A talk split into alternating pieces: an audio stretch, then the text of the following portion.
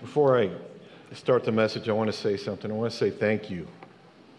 I know I said on Facebook, you know, many of you that are here, you know that um, last Monday I had a almost head-on collision in my truck, and uh, it totaled Big Red. I know. Believe, gosh, you guys are getting more upset than I was. it's the end of an era with Big Red. She was 21 years old in car years, and um, it's not regular years, trust me. It's not the years, it's the mileage. so, um, anyways, just to tell you, I want to say thank you because uh, Deborah um, and Abbott started a, a, GoFundMe page to help out. Um, and for those of you that are given, I don't know who's given. I, I don't want to really know. Um, but I thank you. Um, I know some other gifts have come in to help um, uh, find a new big red or big white or big gray or whatever, you know. But uh, I don't know. But uh, it really, it was, it was humbling, and I thank you, and I bless you for it. I don't know what else to say, but I love you with all my heart, and thank you for your love and your care. And um, your prayers. Nobody was injured on the accident uh, that I know of. No ambulances were called. Uh, just the two vehicles. I think Big Red didn't like this Ford F 150 and because Dodge, Mopar. Um, but everybody was fine. And they, they hauled Big Red away on Thursday. There was wailing and gnashing of teeth. and, um, but it's been good. Okay? So thank you. Thank you so much from my heart. I thank you guys. All right, let's have a word of prayer and then we're going to dig into the word. Lord, I thank you for your fellowship that you desire to have with us, so much so that you sent your son. I thank you that this is a day that we celebrate what is, we call the triumphal entry. And Lord, as we look into your word, I pray that your word will be a lamp unto our feet and a light unto our path. I pray that your word will be alive in us, oh God. Grant us understanding, Holy Spirit. And we bless you in Jesus' name. Amen. As um, and for the guests, you're going, what is Big Red? Big Red's a Dodge truck. Um, now, off of Big Red and onto Big Word. Um, usually on Palm Sunday, and I've done it many times. We preach on the what we call the triumphal entry. You know, and sometimes there's palm branches wave, you know, waved in the air and all kinds of stuff, but uh, we're not doing that. So, but we're going to look at something that's really interesting that many times is some, not many times, sometimes is passed over. Okay? We're going to look at something, but let me show you. The Bible tells us that through salvation, because of salvation, Jesus Christ lives within believers. Okay? John 17, 23, Colossians 1, 27. You can look at it later on. And for those of you that would like to, if you have the app, all the notes are on the app. You just go under uh, media, resources, sermons, and it's right there. And you can follow along if you would like. Um, so Jesus Christ in, dwells within us which is the only faith in this world that the God that we serve gave his life for us so that we could have fellowship with him and desires to abide in us. No other religion, no other faith has this. Now think about that. We're going to look at that a little bit. But here's the neat part about it. The Bible tells us in 1 Corinthians chapter 6 verses 15 through 20. Turn to that with me real quick. 1 Corinthians chapter 6.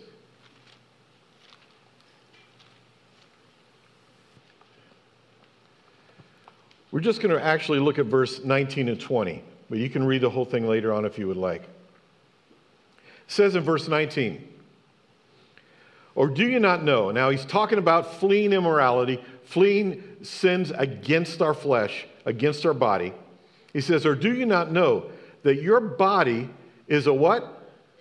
a temple of the Holy Spirit who is in you, whom you have from God, and that you are not your own. We don't belong to ourselves.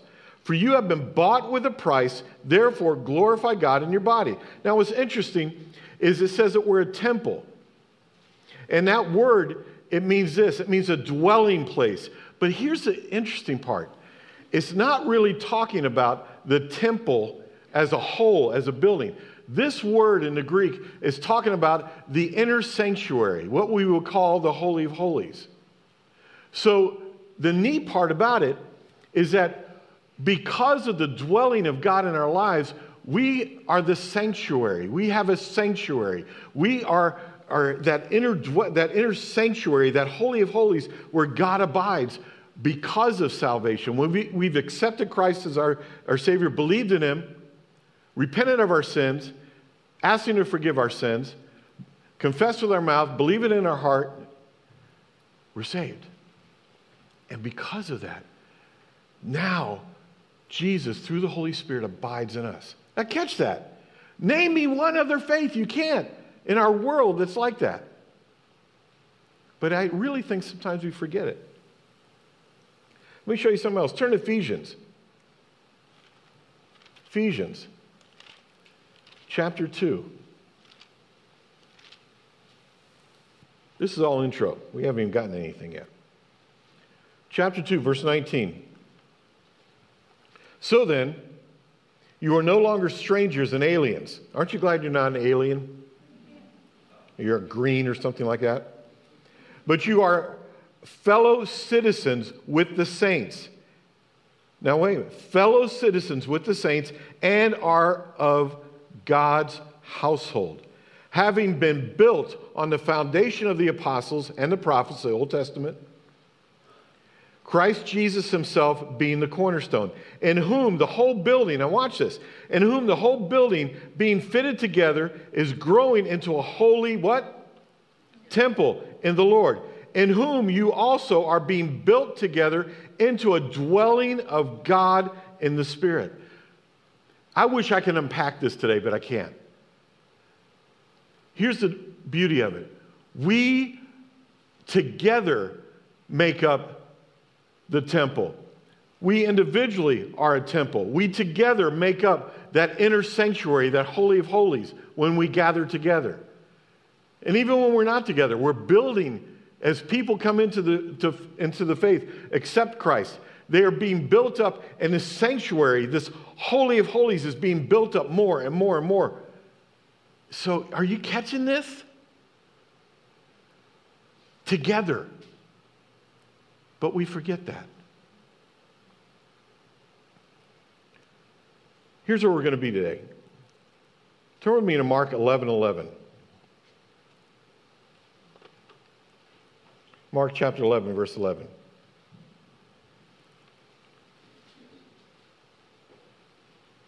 Says, Jesus entered Jerusalem.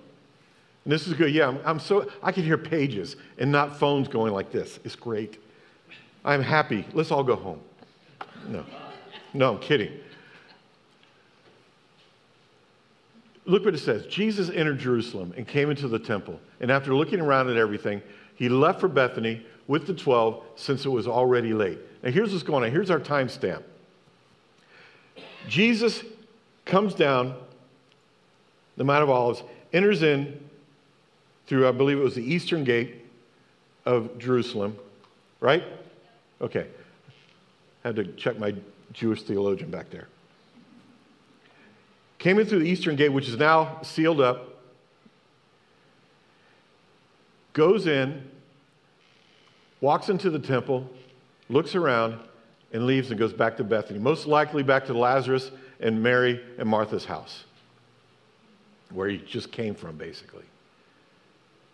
Now, why did he do that? Now, think about it. Why did he do that? He walks in, sees what's going on, and leaves. Now, turn to Matthew chapter 21. Matthew chapter 21. Look at verse 12. He comes back the next day, and this is what happens. And Jesus entered the temple and drove out all those who were buying and selling in the temple, and overturned the tables of the money changers and the seats of those who were selling doves. And he said to them, It is written, My house shall be called a house of prayer, but you are making it a robber's den. It says, And the blind and the lame came to him in the temple, and he healed them. Now let's stop there. He says, My house will be a house of prayer. But look, let's take this apart real quick. My house, a place of God's abiding presence. He says it's my house. Now he's talking about the temple, that physical temple at that moment. This is my house. The temple was to be a place where God's holy presence was to abide. Now, listen to this and be seen. The word temple, this word here, it means sacred, that which may not be violated externally. It's related to God, it's been given unto God. It's that which is set apart. It's from the word hagios, which is, means where we get our word holy. So he's saying, This place, my house, my holy place, is supposed to be a place of prayer. But here's what he's saying it's mine, it belongs to me. Why do we forget that? If we're the temple of the Holy Spirit, if God abides in us, why do we forget that we belong to Him? It says we were, we read, it says we were bought with a price. Then if I was bought, if Christ bought me, he took me from darkness, he took me from the hold of the enemy, he bought me back through his blood, and now I belong to who? Jesus. We love the aspect of being sons. We love the aspect of being daughters. We love the aspect of being, of being priests unto the Lord. But we forget something. We are also servants. We're also slaves. We're also owned. So he says, My house. My house. Jesus cleaned the temple out one other time in John chapter 2. Right at the beginning of his ministry, he goes into the temple.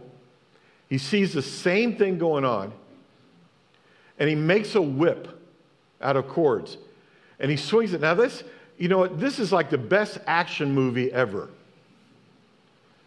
Name me a place where one man, besides Arnold Schwarzenegger or somebody like that, one man could walk into what is called the marketplace of the temple.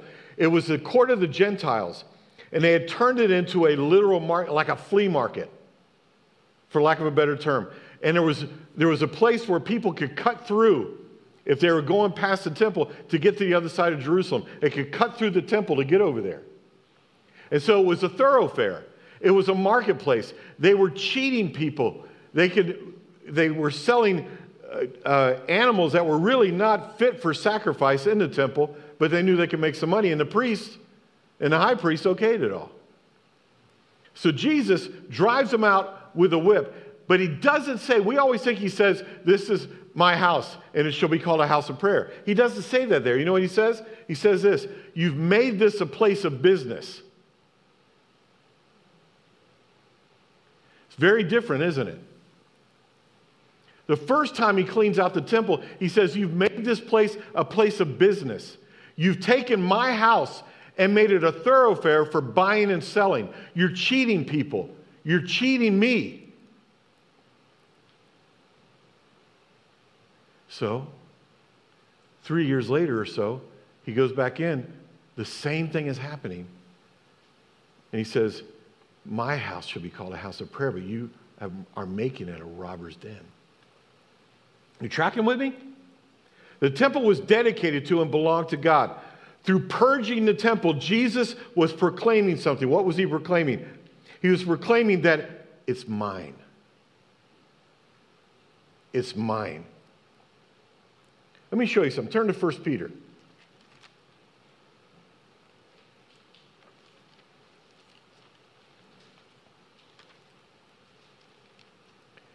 Look at 1 Peter chapter 2.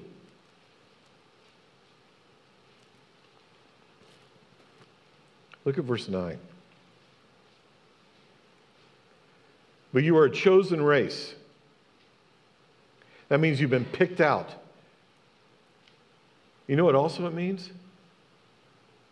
That you're the best of its kind. That's what God thinks about us. You're a chosen race, a royal priesthood,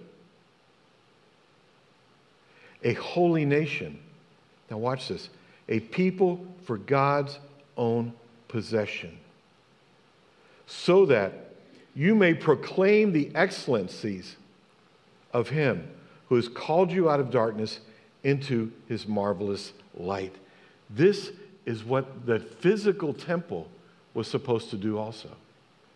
It was supposed to be a monument seen by all, that when they saw it, they knew that the God of Israel, Jehovah, lived among his people. Are y'all tracking with me on this? He lived among his people. The temple was to be a visible picture and place of God's abiding presence in the lives of his people. It was a daily reminder of his presence in reality. Meaning what? Do you know?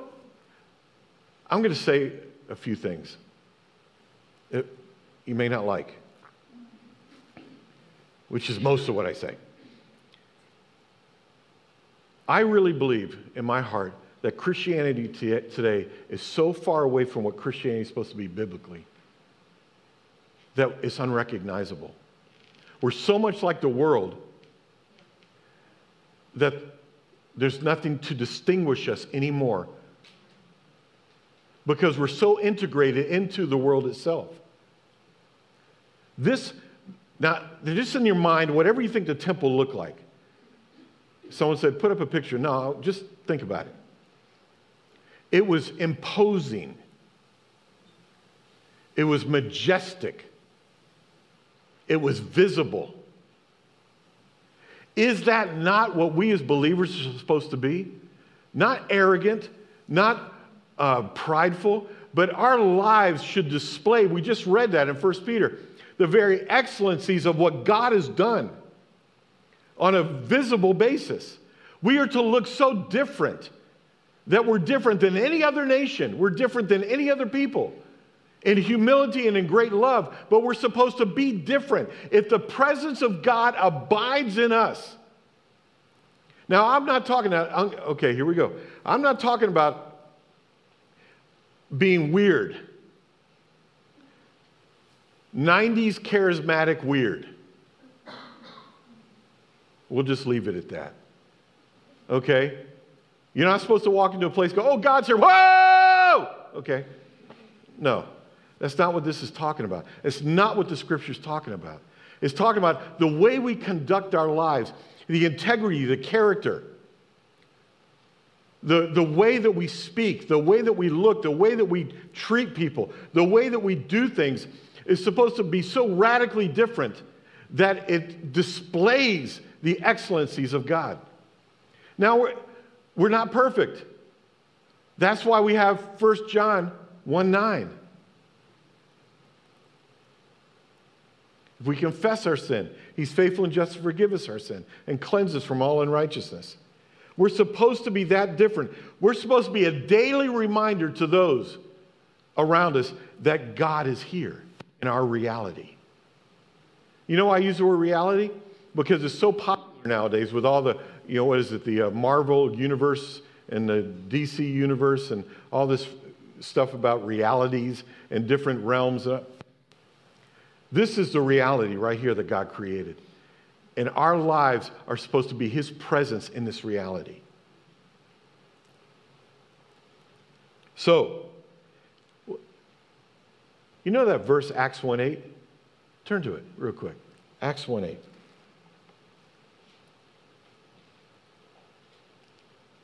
You saying, did Jesus say this? Watch. Acts 1 8, the last part of it, says this and you shall be my what? Now, what is that saying? We're supposed to be what? His very witness. We're, our lives are supposed to be a witness as to others and also to his presence. That we are followers of Yeshua, followers of Jesus, followers of Jehovah, whatever name you want to use at this moment, but it's about Jesus. Our lives are supposed to witness Jesus in the world. So, what are we doing? We're supposed to be an imposing temple. Here's something else. Go back to uh, Matthew chapter 21. He said, My house shall be called a house of prayer. A house of prayer meaning what? A place of holy fellowship, a place of abiding fellowship. If the temple belongs to God, He has authority over what happens in it.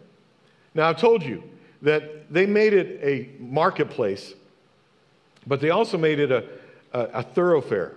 They allowed, which you weren't supposed to do, because it was disrespectful to God Himself. But it was a thoroughfare that if no matter who wanted to come through there could carry whatever they wanted, oxen, uh, whatever, you could take it right through there.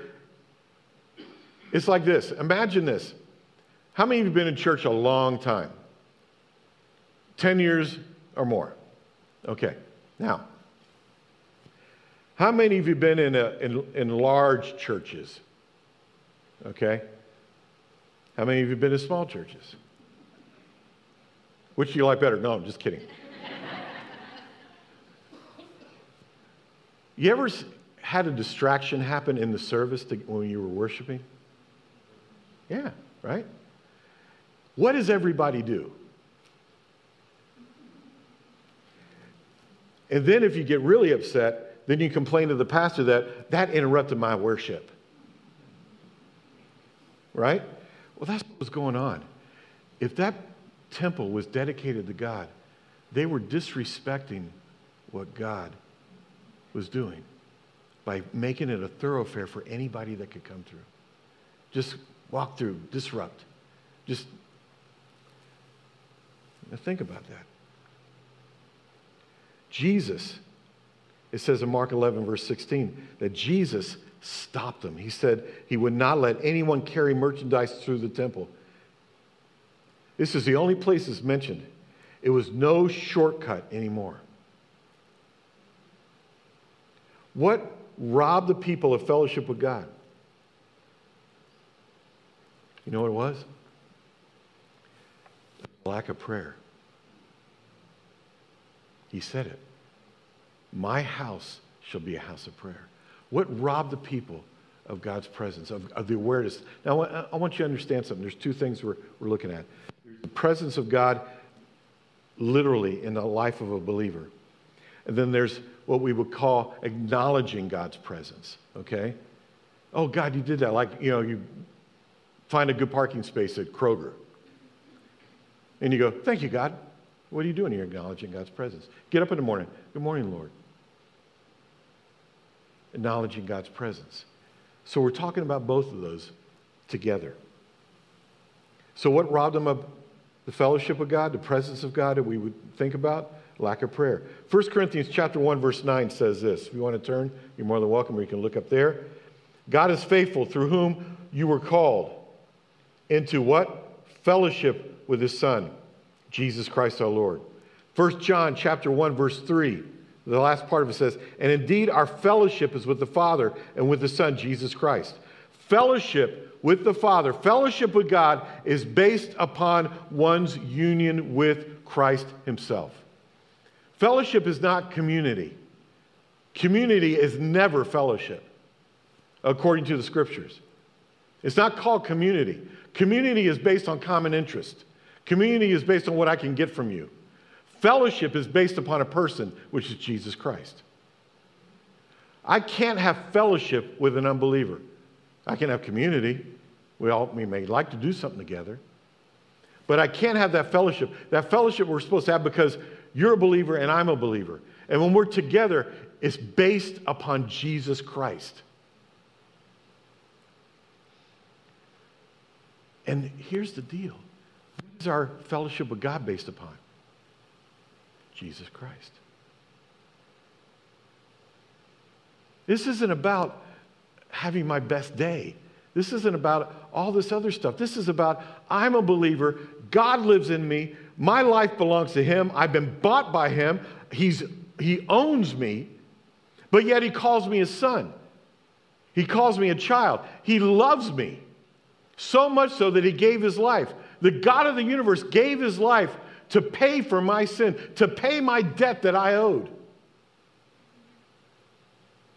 This is the fellowship. He wanted to have fellowship with me so bad that he gave his life. It says, Indeed, our fellowship is with the Father and with his Son, Jesus Christ. It is based upon Christ. That means, like, take for instance, I was out yesterday and I, um, I met another believer. We were talking, and but he didn't know I was a believer at first in this way. We were talking, he goes, What do you do for a living? I said, I'm a pastor. And he goes, and he put his head down for a moment, and he raised his uh, head up, and his eyes were welled up with tears. His name's Marvin. And he goes, I'm getting back in the church. And he began to tell me a story, which I won't tell you, it's private, but he told me a story. And it was wonderful. It was wonderful. Why? Do I think it's because I carry this big, massive presence of God? Well, you do too. In my sinfulness, God still desires to abide in me because of Christ. But the beauty of it is all of a sudden, he's a believer. And when I said that, all of a sudden, what happened? Fellowship. Presence, recognize presence. Isn't that cool? Prayer is the simplest practice and application of God's reality in our lives. Prayer is a, patient, is a practice of the knowledge, acknowledging God's reality in our lives. Like, take for instance Psalms. What was the Psalms? You read all through it says, pray, cry out to the Lord, seek the Lord. All these things. It's all about what? Seeking God. It's all about fellowship. It's about the presence of God. It's about acknowledging the presence of God. It's about acknowledging when He's with you, acknowledging when you don't feel Him there, acknowledging when He's kind of in between that, acknowledging when you need Him, acknowledging when you don't. Is that's what it's about. It's that daily union, that daily communion, that daily fellowship, that daily talking, that daily uh, interaction with God. Then we wonder why our lives go the way it does. And it's not a guilt trip. I'm, i want to call us, it, it, again, it's not a great sermon, but I want to call us to something. As believers, call us to what? Interact with God, acknowledge His presence in your life. If you're a believer, acknowledge it.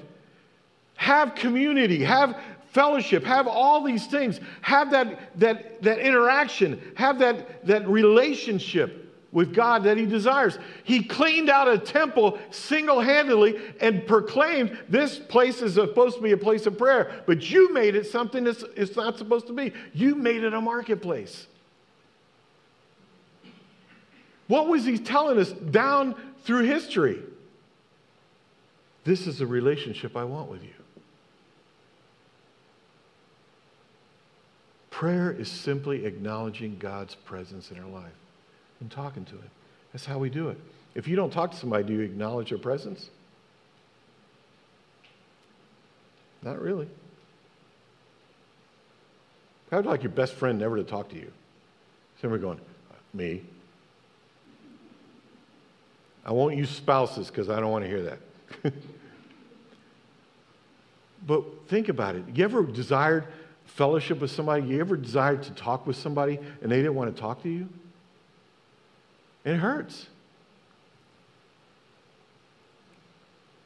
When our lives become a thoroughfare for anything else but God Himself, then real prayer ceases and fellowship with Christ is overlooked.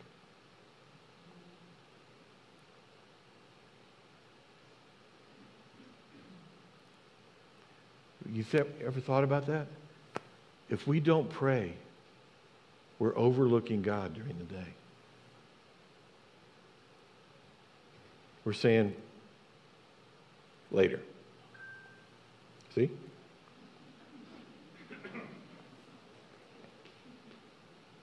That's him going, let's talk.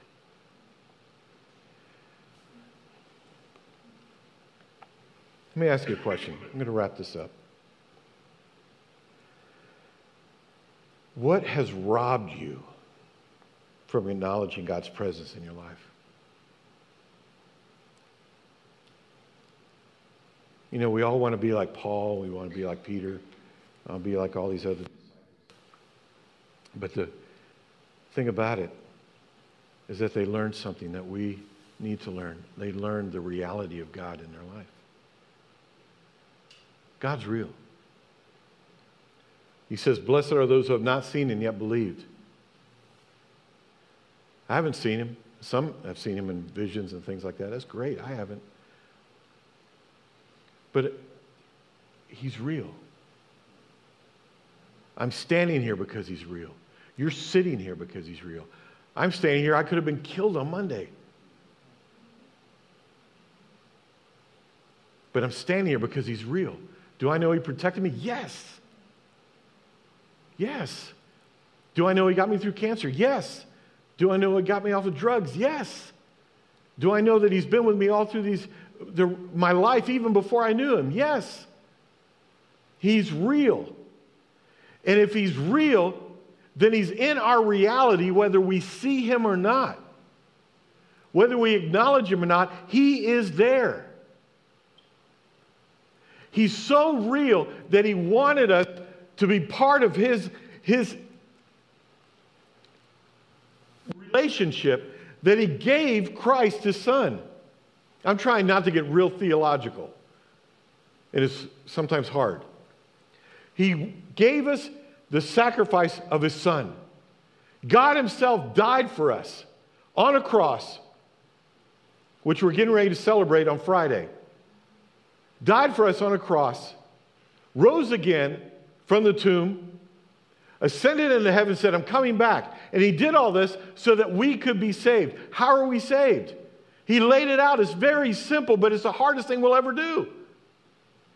He says, first recognize that you're a sinner. Romans 3:23.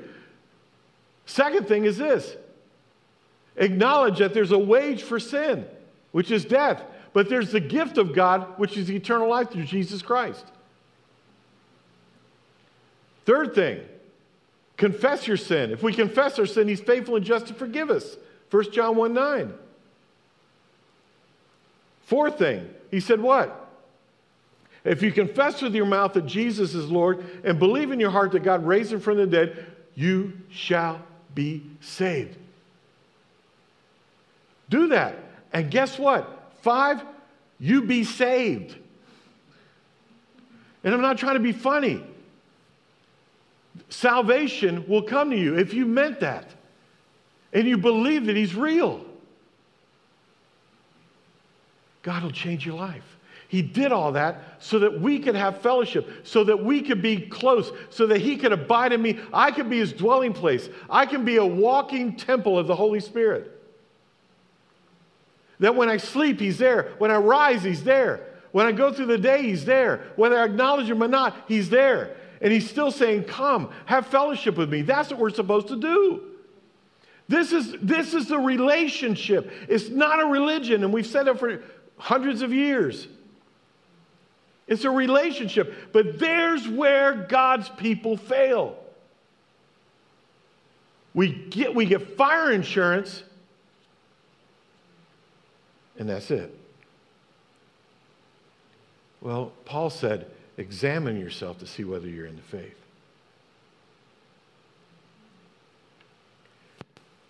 What robbed the acknowledgement of God's presence in their, in their daily life was no relationship. You know what robbers means?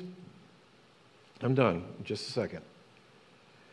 The word robber in the Greek, it means this one who deprives another of their property openly and by violence. What robs you daily of your time with God, that acknowledging of God? Whether you're driving in the car, whether you're sitting at your desk at work, whether you're at Kroger, whether you're at Walmart, what, what robs you of that? Why is there not fellowship like that where it's almost like everywhere you go, you're, you're bringing your, your friend along with you? And you're talking to him like that. What robs you of that? What, what took that from you? One of my favorite movies is Ben Hur, and I've used this illustration, I'll use it again. Ben Hur is on a ship, he's a slave. And the, the uh, centurion, the prefect actually, calls him in and wants to talk to him because he, there was something different about Judah Ben Hur. And he begins to tell him stuff. And so he goes, he says to Judah, he says, Your God is no more real than the gods that I pray to. He goes, I, I've left that a long time ago. And Judah looks at him and he says this He goes, What took it from you? And he goes, Get out. And he, he cornered him, he called him on it. So, where's your relationship with God? Are you talking to him? Is there fellowship? If not, what took it from you? What robbed you of it?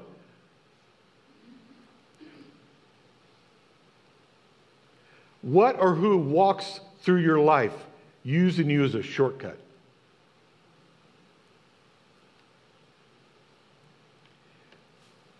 Here's what I'm asking that you do today let Christ overturn the tables and drive out the thieves that steal the prayer and fellowship from your daily walk with Him. Let Him do it. Ask Him to bring Him, bring him to mind. God, what steals my time? What steals my relationship from you?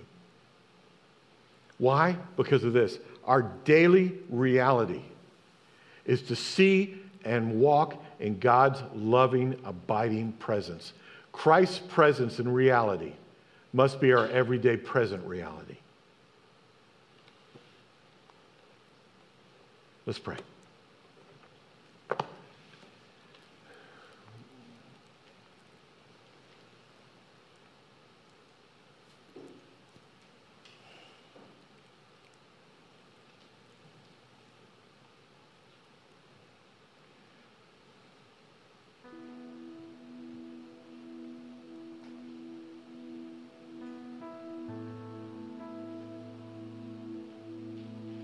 I pray that some of those words got, got home.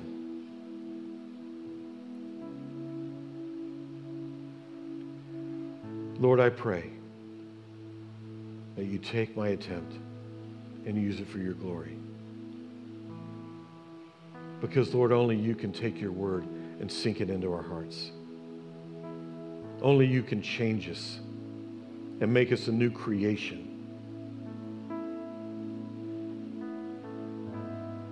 Lord, I take nothing for granted anymore.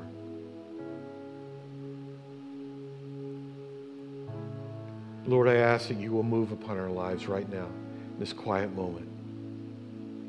Holy Spirit, I pray that if, Lord, if, if it's wanted in the lives of those who are here, and Lord, it's wanted in my life, point out, expose the thoroughfare in our life and what steals and robs us violently of that acknowledging of your presence in our life. Lord, if someone's not a believer, whether here or watching online, I pray that right now, Lord, I ask that you will move upon their life right now to desire that deep relationship with you, to desire to have their sin forgiven and know that it's forgiven. That, Lord, that they will give their heart to you that they will repent of their sin, ask your forgiveness, and confess you with their mouth, and believe in your heart that you've been raised from the dead so that they will be saved. And know that you're coming again for them to take them home to be with you. May a relationship with you be the very thing that we desire more than anything else on this earth. As Paul said, Lord, may we truly say with him, For me to live is Christ May we also say what Paul said, where he said, I want to know Christ and the power of his resurrection in our life, and the fellowship of sharing in his suffering, becoming like him in his death. Meaning that, Lord, we will surrender to the Father and to his will. May that relationship be what we want, Lord. Holy Spirit, move in our hearts.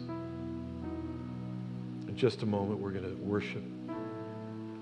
And the altar is going to be open if you want to come and pray. No one's going to bother you. If you want somebody to pray with you, just ask somebody to come with you. Why do we open the altar? We call it altar up here. Because when we take that step, it really is a step of faith. Out of that security into this unknown, but knowing that God's leading us and God can change our life. If you want healing, you want, want to pray for healing, then come and pray. Ask somebody to pray with you. Whatever it is, just take a moment. In Jesus' name, let's stand.